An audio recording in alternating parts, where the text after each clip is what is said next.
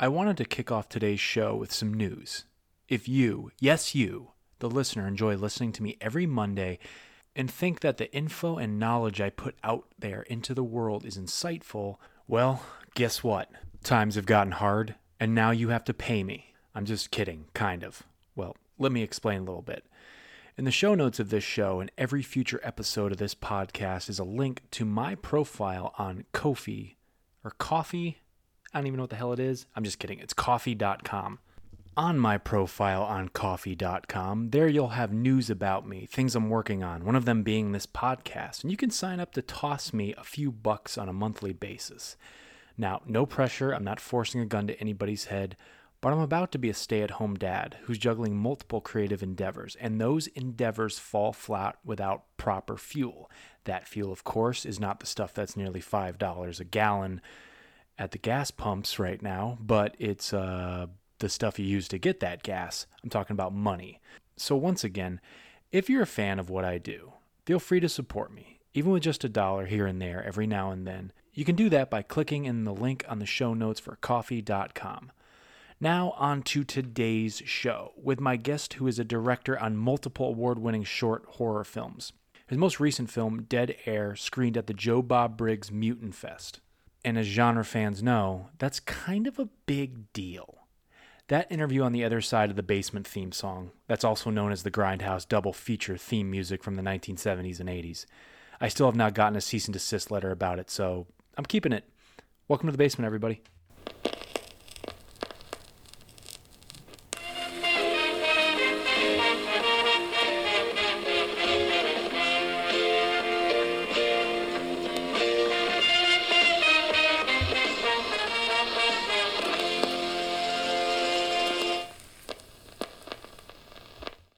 Right, guys. So on March 5th, 2022, which is the time we record this, been about a month ago, uh, BuzzFeed did an article on the 28 horror short films ready to give you nightmares right now.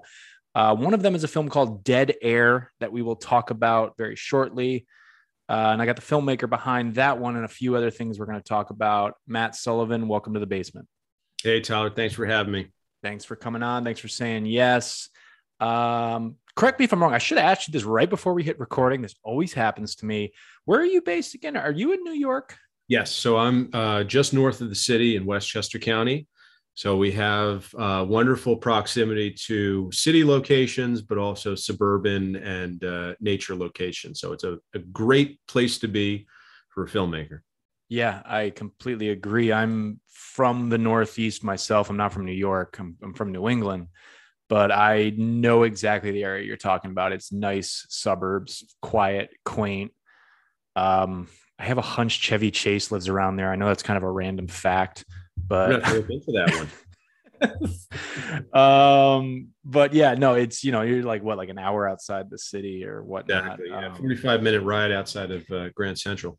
Yeah, it's a it's a beautiful area. So you are a New York filmmaker. I am like going on a hot streak with having filmmakers from the city or outside the city on this show. Uh, just talk to me about the kind of community community of indie film or just the community of film in general up there before we kind of get going here. Yeah, I mean, you know, it's it's when when you're in the center of kind of the media universe, you could argue whether it's New York or LA and now some other emerging markets. Um, you have so much access to both filmmakers and uh, venues and conventions, uh, film festivals, you name it. And um, you know, when when you have that ease of transportation as well, that you have whether it's subway or train, um, and of course airports you can easily get in and out from wherever you need to be so it's it's been wonderful you know before covid it was great for that but now i think what we've seen is people can really work from anywhere. And i've connected with so many filmmakers online even uh, whether it's on instagram or facebook and you know we connected as well uh, through social media. Yeah. so it, it's been I think what we've seen over the past few years because of COVID is people wanting to reach out and get almost break out of their circles, uh, meet new people, experience new things, and we can all do that from the comfort of our own home, um, at least for the connection part. Of course, the filming is different unless you're making a film that's about Zoom, and we've seen some creative uh, endeavors. Yeah so, um, you know, there's really no, I, as far as I see it right now, there's no excuse, at least for this was a wonderful time for a lot of filmmakers to really plan out their projects, you know, connect with actors, connect with writers, um, connect with their production teams, and really flesh out their storytelling and make sure that it's succinct. I 150,000% agree. I mean, I, I, one, it's not a film, but that's one of the reasons why I kind of started this podcast. And I didn't do it during COVID. I kind of did it like, well, depends on what you think where we are in a pandemic. but um, I just wanted to start talking to other filmmakers and get to know them rather than being so isolated and whatnot. So, yeah, there's really no excuse to kind of try and get out there in the world more, even if it's through something like this. But um, to get into like you and making films and whatnot, this is a this is the million dollar question. Even though I kind of do it at the top of the show, uh, don't stress. It's a very simple question. I don't know why I said that. but, um, uh, like, what was a what was a time early on, whether you were a kid? I don't know how you've been doing, how long you've been doing this, but you know, some people pick up filmmaking or storytelling as a child. Some people do it in their twenties. People do that in college. People do it at fifty. But what was it, whether it was a movie or just something? What made you say, I want to do that? I, I can I can easily answer this question, and it was without a doubt the first time that I pushed a VHS cassette uh, into the VCR, and that cassette was The Goonies. Oh, right watching this film, which I can still, you know, it's an annual viewing, if not more, uh, every year. And I look forward to watching this with my sons. Hopefully, they'll be as excited as it, uh, by it as I was. But um, there was something magical about this adventure that that these kids went on, and the fact that you could follow them from one step to the next, and it really is a, a treasure map of of an adventure. And seeing these pirate ships, uh, and and and all of the the characters involved. I mean, it just got me excited about storytelling. It got me excited by what was possible in the movies. And uh, I know my mom always says she tells me, you know, as soon as you watch that movie, you said I want to do special effects in movies. Um, and the next movie that I watched after that was Young Frankenstein, and the next after that was Beetlejuice. And um, between those three films, I, I, I just grew such an appreciation of creating worlds. And um, that was really my initial interest and, and excitement behind filmmaking. Uh, and it, it allowed you to do something that, not to say you can't, you certainly can do that with a book. You can certainly do that with, with other art, but um, it was, it was done in a way where you know the more i the, the more i dug into filmmaking and the more experiences i had with it I just love the collaborative experience of creating those worlds together with with other artists and other people who were skilled um, in their various departments. Yeah, definitely. I feel like uh, a film. The reason why people are like, I feel just extra passionate about it instead of one medium.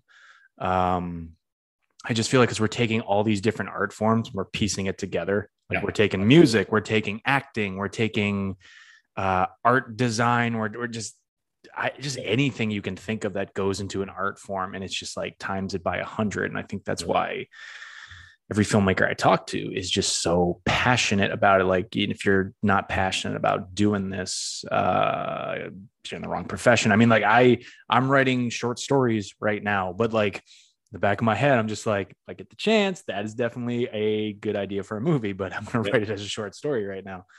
Um, that's cool. You bring up the Goonies because that is again a video store classic of mine. I'm pretty sure every time I went to the video store, I snatched that up, brought it home. Um, that is one of those movies that if it's on TV or I catch it streaming somewhere, I watch it. I just put it on, even if it's just background noise. I just put it on it was definitely also kind of good gateway horror, I guess mm-hmm. you can say. Like it, it's a movie for kids but you know, it's got that Steven Spielberg horror esque where he's kind of putting some horror stuff. And I know he didn't direct it, but he, you know, he's created the story. Um, and you mentioned Beetlejuice also. I, I, don't think I've ever talked about Beetlejuice on this show, but I just gave it a rewatch because it's streaming somewhere right now. Um, Michael Keaton, how he holds that movie together, and he's not even on screen a lot. Yeah, it's it's amazing. It's like Anthony Hopkins, you know, playing Hannibal Lecter. He's not really yeah. in the film, but he is the film. You know, it's like uh, how how he carries it. To your point. Yeah, he is. I he's one of the best actors of the last 40 years that I don't think he gets enough credit for. But um, so was it always the genre? Was it always horror films for you?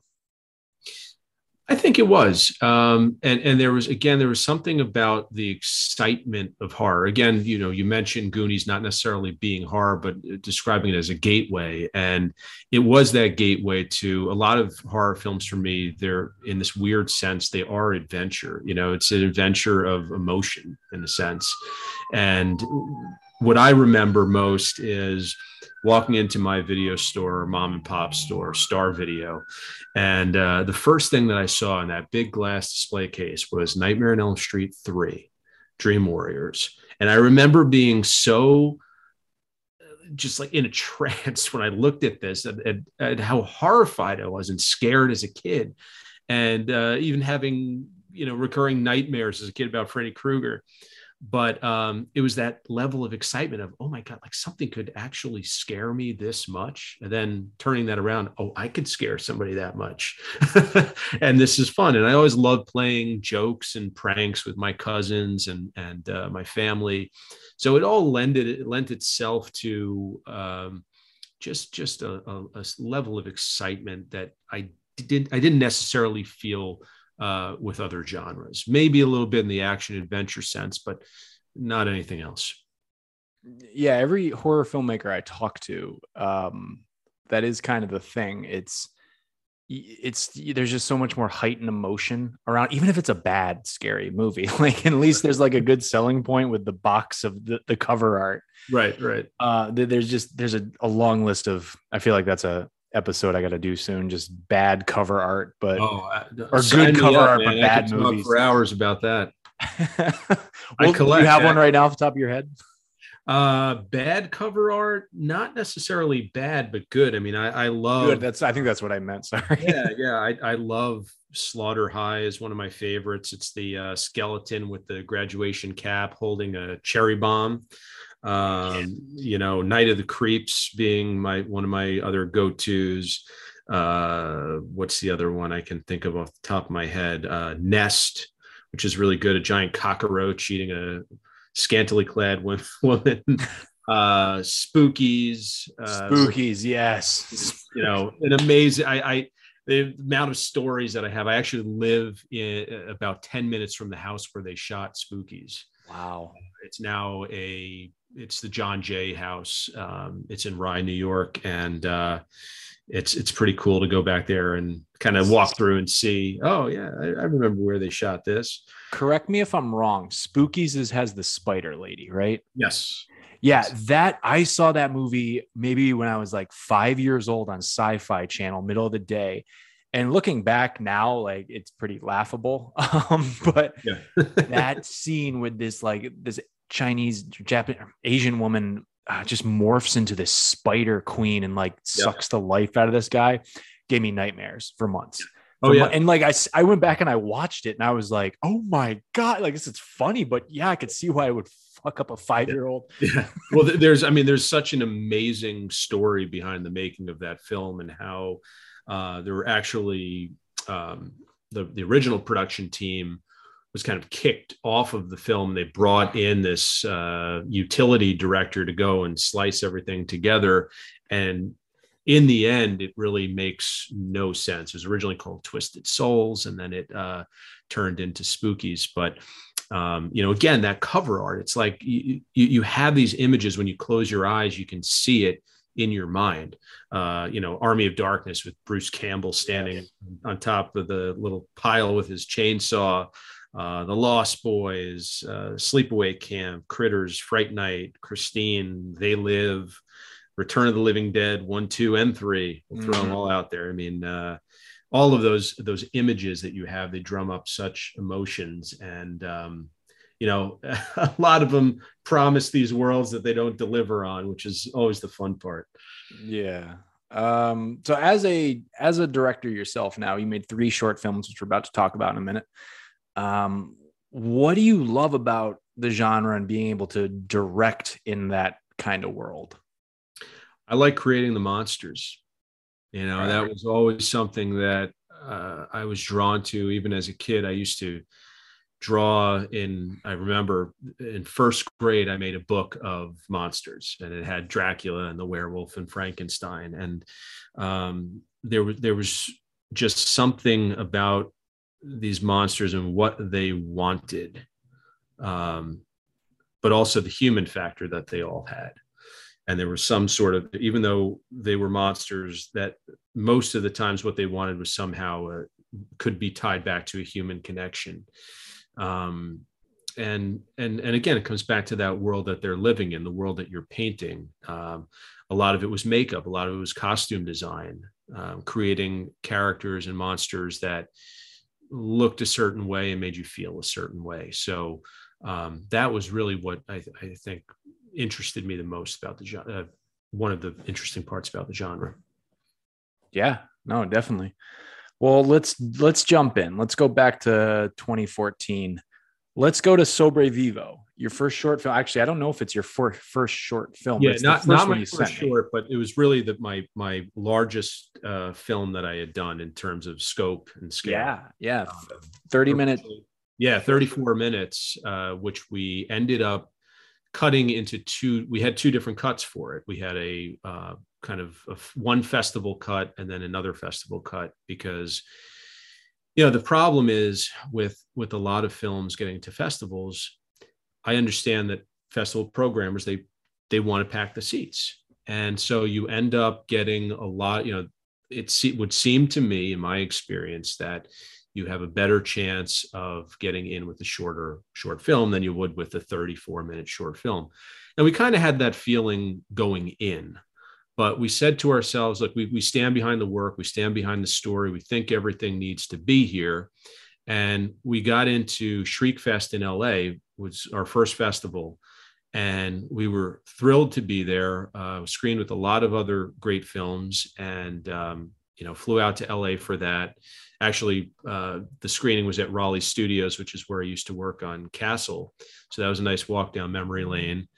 And um, you know it was it was i think it it it, had, it was well received then but it didn't necessarily get picked up in some of the other festivals that um, that we had applied for. So that's when we did the 18 minute version and cut out basically the first part of the story which i really like. And i think you know creates a lot of it's it, it you understand the character you understand their motivations. Um, with the 18 minute cut you're really drop you're kind of dropped into this world and it becomes recognizable and you understand what the intentions are but i think it's it's certainly lacking but the 18 minute cut did better you know it was it was in more festivals and um, um, so that was interesting Yeah, no, I was going to ask you where'd this thing go after the fact, but yeah, LA Shriek Fest. That's a, it's a big deal, man. Um, what I want to go back to the beginning with it. Like, what is what was like the initial idea for it? Like, what what kicked off your creative juices with sure creating it? Well, originally my um, my producing partner Dina Dina Schumacher uh, had written the script, and even before she wrote all the details or had the completed script, I think she she came to me and said, you know, I, I want to write a story about what it's what it what I would imagine a world like this would be as a female. Uh, what are the scariest things that I could that I can imagine in this world?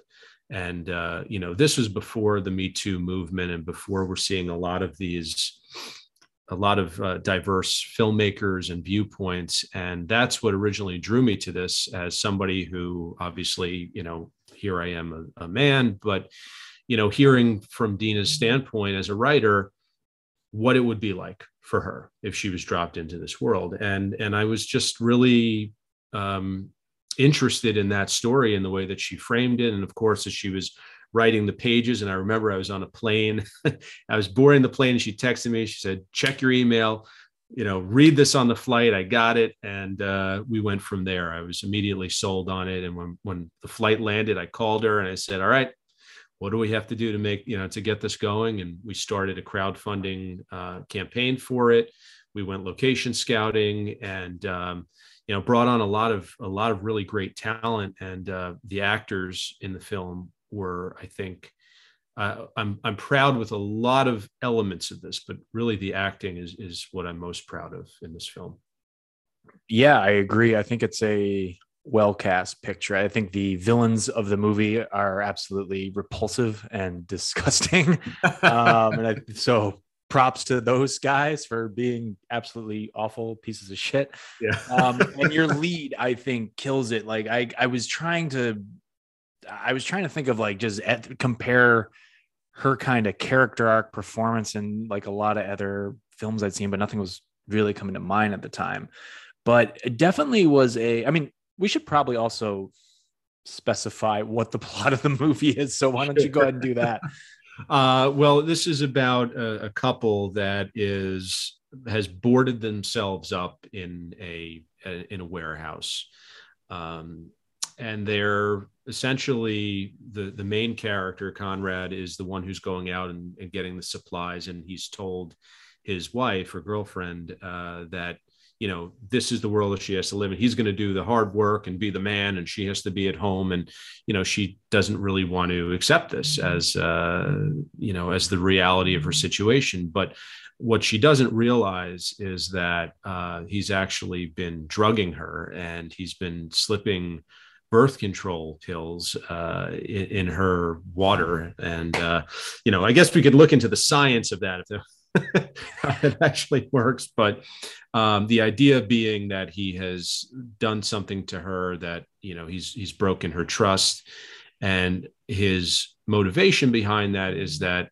the the worst thing that he could imagine is bring a child into the world um, that they're living in. And um, I was always intrigued by that concept because as a new father, and I think you could relate to this, we are living in some pretty turbulent times.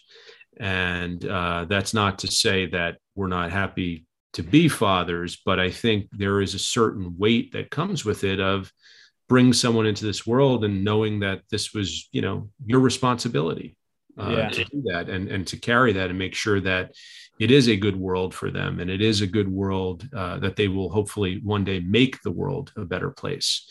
So I, I was really drawn to that particular, um, not how he does it, but this concept, of course, that um, of what it means and the, the weight that it carries, bring it, bring a child into the world. Yeah, agreed on that. I'm uh, experiencing it right now as I record this with you. no, it's literally like it, it is kind of survival mode. Yeah. It is it is just very every day you're getting knocked down a few notches, but you got to keep coming back and keep trying to do your best.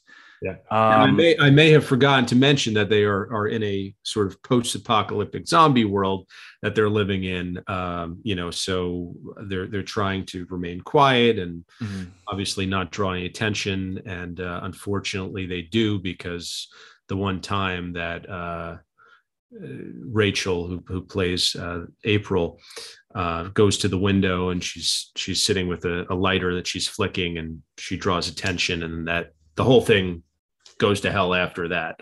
Uh, one one bad occurrence after the next. Mm-hmm. So this felt like a good blend of drama and horror, and I, I feel like I hope I word this correctly. Like, uh, good drama can also make good horror, vice versa, kind of thing. Like, what's your take on kind of implementing the two? Because in a lot of and i'm just referencing like romero films like the, the the, living dead movies like the zombies to me in those are like the least scariest thing about it that's a personal opinion yeah what actually scares me more is people being awful to each other. And i feel like you captured that really well and it Thank made you. for great drama. So just talk to me about the dynamic of those two genres basically. Yeah, I mean, I I think one lends itself to the next. I mean, you can have certain i think there are sub genres of horror where you could have gross out horror or slapstick horror or you know drama horror.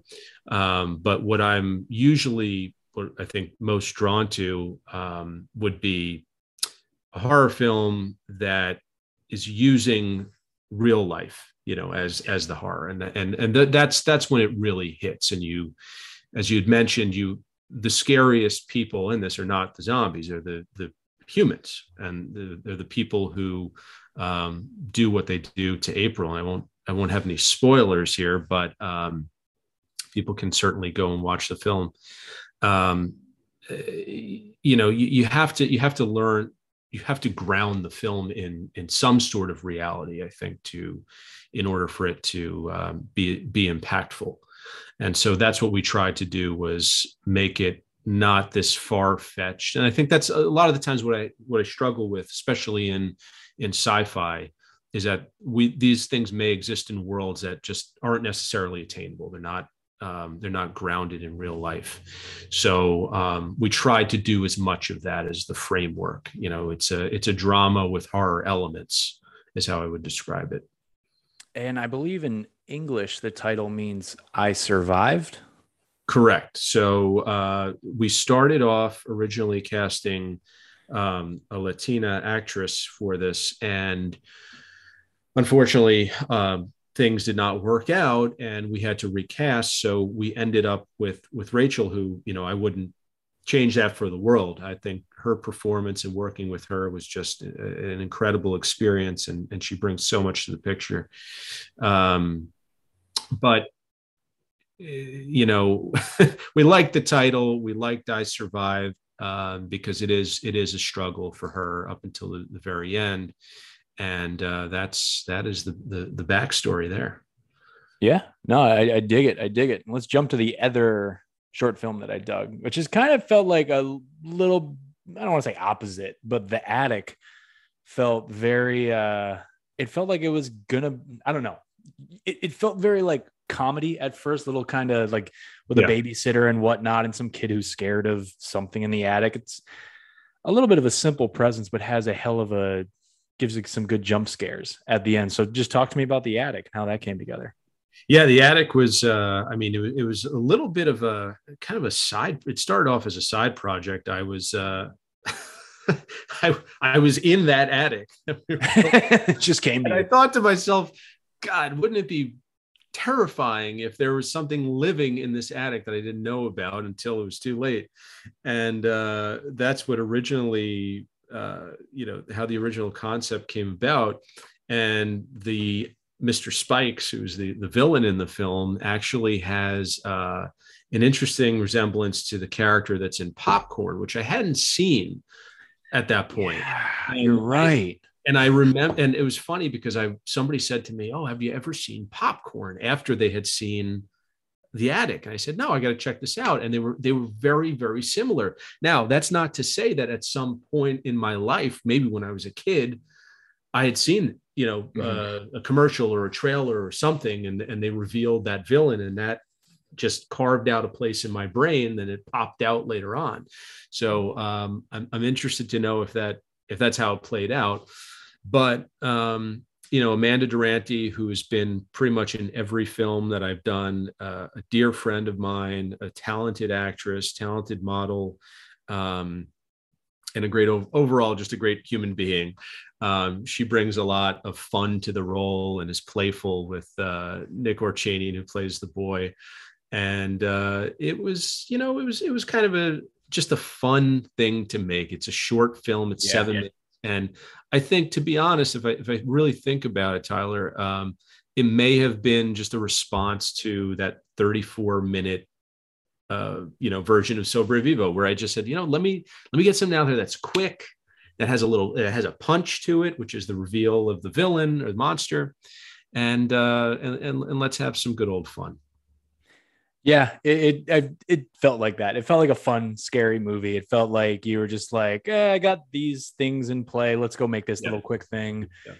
Um, it, it's funny you mentioned like you feel like in the back of your head, you probably remember seeing a monster like Mr. Spikes when you were a kid, maybe somewhere, because I thought the the way you shot it and the way it built up to the reveal of spoiler alert, Mr. Spikes in the attic. Um, something about it felt like some like creepy little uh, maybe young adult or like kids kinder trauma thing on like a commercial I saw when I was a kid in the 90s. Right. And I, I thought I thought the makeup job on Mr. Spikes reminded me of Frankenstein actually too. Like there was just something about it. like I know I'm not like the Boris Karloff Frankenstein, but other iterations of that character or Frankenstein's monster, I should say. I don't want I want to piss off diehard horror fans. You're supposed to know that. um, but just kind of offbeat like here did you uh did you guys you always have like a fear of monsters in the attic or creatures under the bed because this is basically kind of that story i had a two of two dreams that i will always remember uh, for the rest of my life and uh you know you can you can send this to my psychiatrist and have her break this down but i remember there was uh a dream I had about a man, and I hear a loud bang, and then all of a sudden footsteps coming up the stairs. We used to live uh, with my grandmother on the second floor of her house, and I would hear these really loud footsteps and screaming, and all of a sudden, a man on fire would burst into the room and run out the window. Pretty intense. Yeah, man. and uh, that was one dream and the other dream was about walking into my parents' room, and they had this kind of uh, couch love seat set up in their room, and I'm walking into their room. There's fog everywhere, and all of a sudden, these like ghoulish hands come out from under the couch and grab me and pull me under. Um, as you can see, I've always had horror on my mind, yeah, um, yeah. and those have I don't know maybe there was some feeling from those dreams that uh, I've always tried to emulate in my in my films. Um, I, I got a level with you there. That's I mean, I have yet to actually. I've been writing horror, but I haven't gotten the director's chair. But uh, just to swap some nightmare stories real quick, but probably one of the most standout dreams I ever had when I was a kid, and this is kind of funny but um, my dad to this day i think in his office in the basement the actual basement um, he had a poster of uh, gorbachev the russian leader from the, from the 80s and it, it's like kind of one of those traditional like it looks like a painting but it's a photo of him and he's not smiling or anything. And it says under it don't worry be happy but i think it's like says it in like a Russian kind of like "Don't worry, be happy." I don't know. um, no offense to any Russian listeners. Um, uh, and I it creeped me out. It creeped me out to this day. It, it still kind of like makes me look over my shoulder when I go home and visit. Yeah, Gor- Gorbachev has that effect. Uh, and yeah. and so one night I had this dream and I want to say it was, I, I think I can remember the day. It was a Saturday night because the next day it was a Sunday, and we'd go see my great grandmother up in Vermont for the day. And I remember asking my dad about it, like, you know, Gorbachev's not going to get me, right? like on the ride home, like I don't want to go to a bed tonight. Gorbachev's going to get me. and but that dream was like didn't make sense at all. It was just pretty basic. Like I fell asleep on the couch in the basement. And I got up. I was like, oh, I got to go to bed and I go around the bend to the stairs. And as I'm going up the stairs, I take a look back, and Gorbachev jumps out of his damn picture and chases my ass upstairs, but doesn't like try to kill me or like he just like pushes me off the stairs, and I fell off the side of the stairwell, and that was it. He left, and that fucked me up, man. Like. And like I think, you, I think you have your next uh, or maybe your first film there, Tyler. Uh, it'll be it'll be the next like little quick short that's just I don't know, maybe I'll pitch it to Adult Swim or something because yeah, it makes no goddamn sense. Hysterical. But uh, yeah, like that's like one of two or three dreams that I just remember clear as day and messed me up. So what I'm getting at is when I see like paintings of people looking at you, like you go to an art museum, it right. just kind of I don't know makes Stay me think something's gonna happen. like you don't want Gorbachev's ghost coming back for you. Like the Mona Lisa creeps me out, kind of. Just yeah, it just because like wherever you walk in the room, her eyes are following you. It's yeah. just anyway, let's move on. Um, let's move on to uh, I believe the more recent short film uh, you had me watch of yours, which I thought was like a fun kind of rock and roll, like felt like a little homage to like kind of 80s, maybe early 90s kind of vibe of horror. And I also just want to say I love like horror films where the setting is like someone working late at night or like at a radio station or something or like like I think of like Adrienne uh, Barbeau in the fog doing Yep. the um at the lighthouse the radio show and uh Dead Air it was a really fun like like 20 minute little short I thought um how'd this how'd this idea come to you I feel like there's a lot of Yeah. different cool things in it how how'd it come to you Sure. Thanks a lot. Um, we basically, I, I, a good friend of mine, Chris Lavinia, we were talking about always shooting something at a radio station. We said we we just had been toying with this idea, this concept of we need to do something involving a radio station and a ghost that haunts the radio station because we liked that. I think to what you said, similar to what you said, this idea of somebody kind of being alone and they're up at night and no one else really is Mhm. um, and of course setting it on halloween night. And uh, one thing led to the next and i think we came up with with you know with this concept of a radio station dj who's spinning records on on halloween night and uh, telling some ghost stories and finds a record a mysterious record appears. He puts it on and of course uh, summons the ghost of, of rockin' roxanne who was uh, the girlfriend of the station owner eddie stone uh, who died under mysterious circumstances, and as we find out, was uh, killed by Stone himself and is back from the dead to seek her revenge. Um, but you know, it was really, uh, I think, an ode to, as you mentioned, a lot of the horror films that that I was inspired by, uh, mostly Carpenter. Um, you know, we and and it's a lot of there's a lot of giallo in there too with the with the Yeah. lights and the crazy lighting that we have. Um, but we wanted to make this feel as much as we could like a throwback and, and an homage to the films that we grew up watching and loving. Uh, you have some classic scenes in there, like the drive-in, which you know after COVID has been brought back, and people, you know, I'm Still happy. to- too yeah, you know, people have been exposed now to this world that before COVID they didn't probably didn't even know existed or thought, oh, there are still drive-ins around. Um, one drive-in in particular that I want to give a shout out to is the Mahoning Drive-in in uh, Lehigh, Lehighton, Pennsylvania.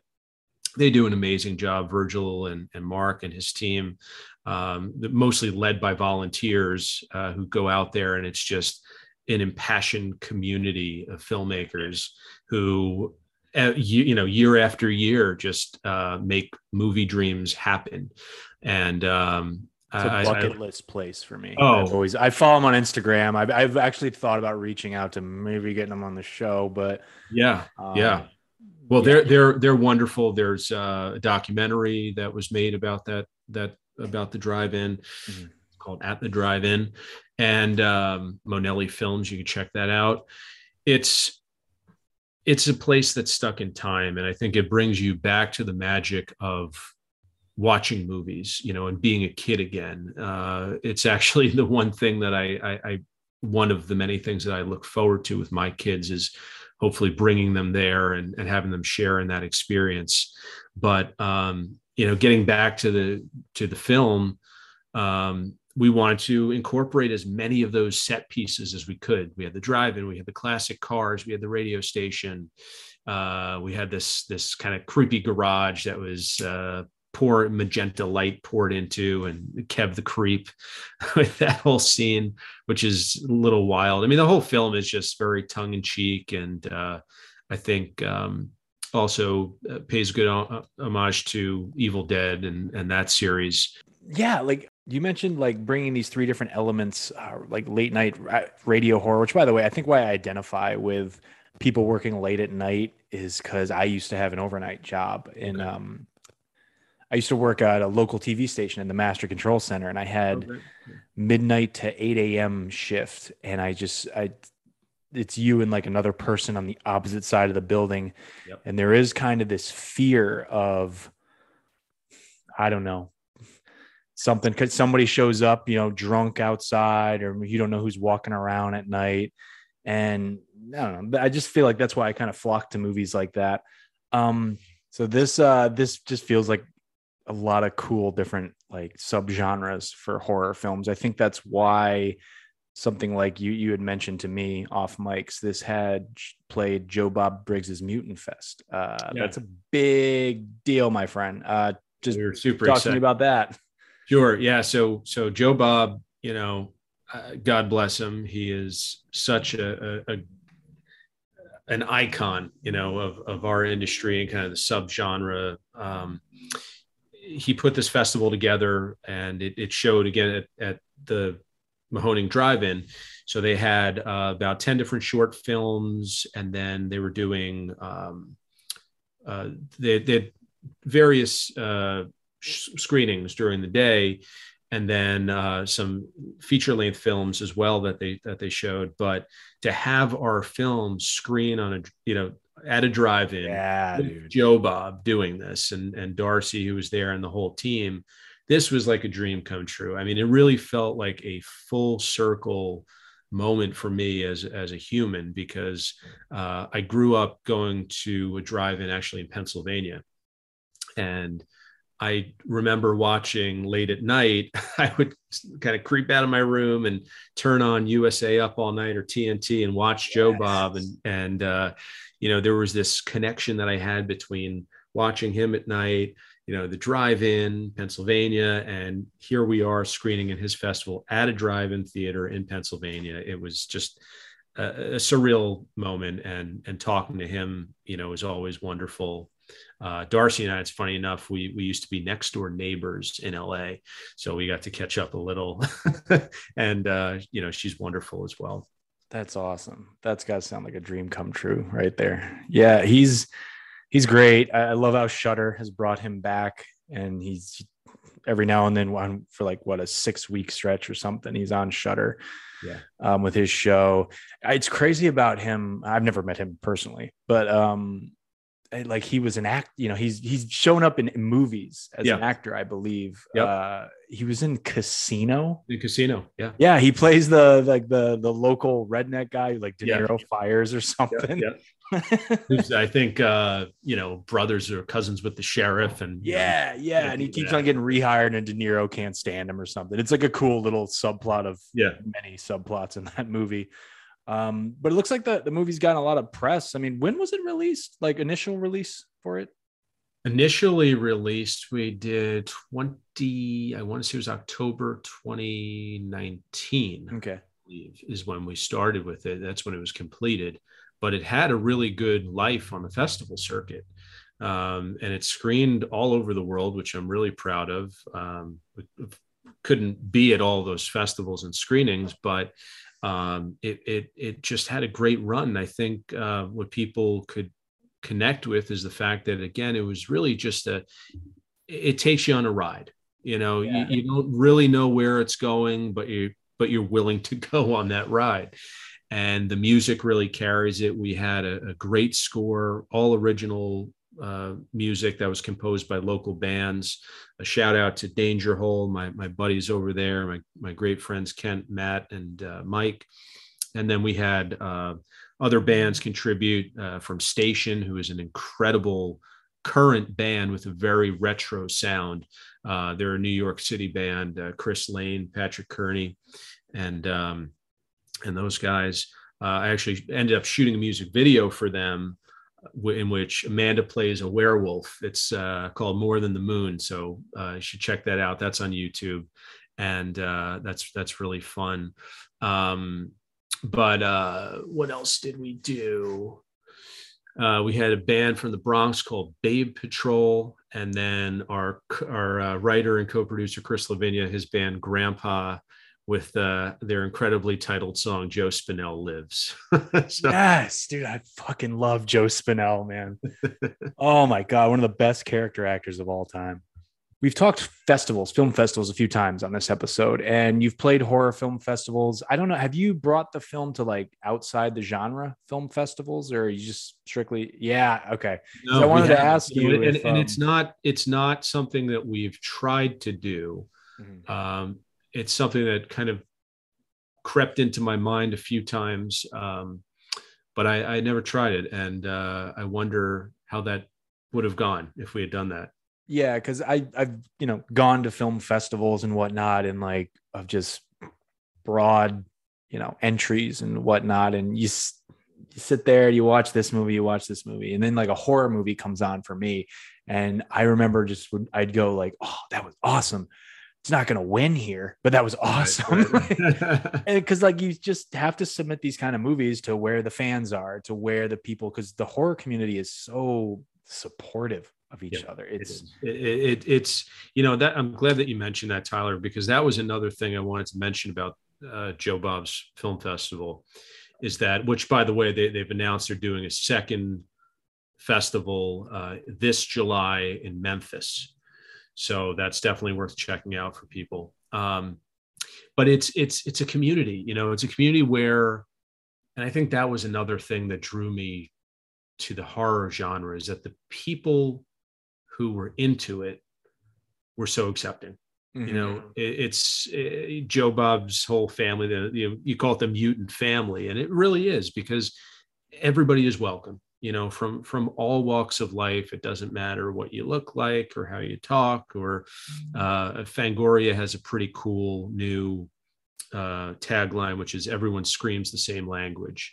yeah and um, you know i really like that and and i think that that applies to uh, that to the horror world in general you know it's it's an all accepting place because a lot of us we all carry our own emotional baggage we all have our own scars um, I think that's actually one of the taglines in Sopravvivo. Every I was gonna say, every, sounds like the opening of yours. but um, you know, it's about acceptance in, in the in the grand scheme of life and being open to new people and new experiences and hearing um, hearing all of our stories. And that's that's something I I, I really uh, am passionate about. Completely agree with you, man. So, this is the part of the show where if you have anything coming up down the pipeline, I give my guests a chance to plug it. Or if you are under massive, strict NDAs, I understand how those work. You can just say, doing something, but I can't talk about it. yeah, well, I mean that that that is a good situation to be in, and I, I am yeah. happy to say that we are currently in that situation um, talking about a feature length film, I can say that um, that's more actually kid horror at this Getting point. Big right now, that genre. Um, yeah, yeah. So we're we're really excited about that one, and of course, uh, still shopping around the Dead Air feature, which is currently available. Uh, the script is complete. I stand behind it 110. percent I think it's uh, an incredibly strong, fun ride. Um, so if we have any listeners out there who want to take a peek at that and uh, help us out, we're certainly happy to talk. All right. Cool, man. Well, um, where could we maybe track you down on the internet if someone wanted to talk about that or something? Yeah, absolutely. Thanks. Thanks for that. Uh, the easiest way is to probably find me on Instagram. So it's VH Sully, which is actually VHS, plan VHS, uh, nice. and you can you can find me there. Um, I'm you can also like Badlands Productions on Facebook, um, and I also have uh, an email which is msullivan29 at gmail.com. So, any of those means, please feel free to reach out. We'd love to connect with people, whether it's on a project basis or, or a personal basis. Definitely, dude. Well, Matt, thank you for a good show today. This was a lot of fun getting to know you and talking about your your process. Thanks, Tyler. It's pleasure to be here, and I look forward to hopefully many more uh, interactions together and stories to tell. Definitely, man. Uh, and you guys, the listeners, know the routine about leaving ratings and reviews. See you guys next week on the basement.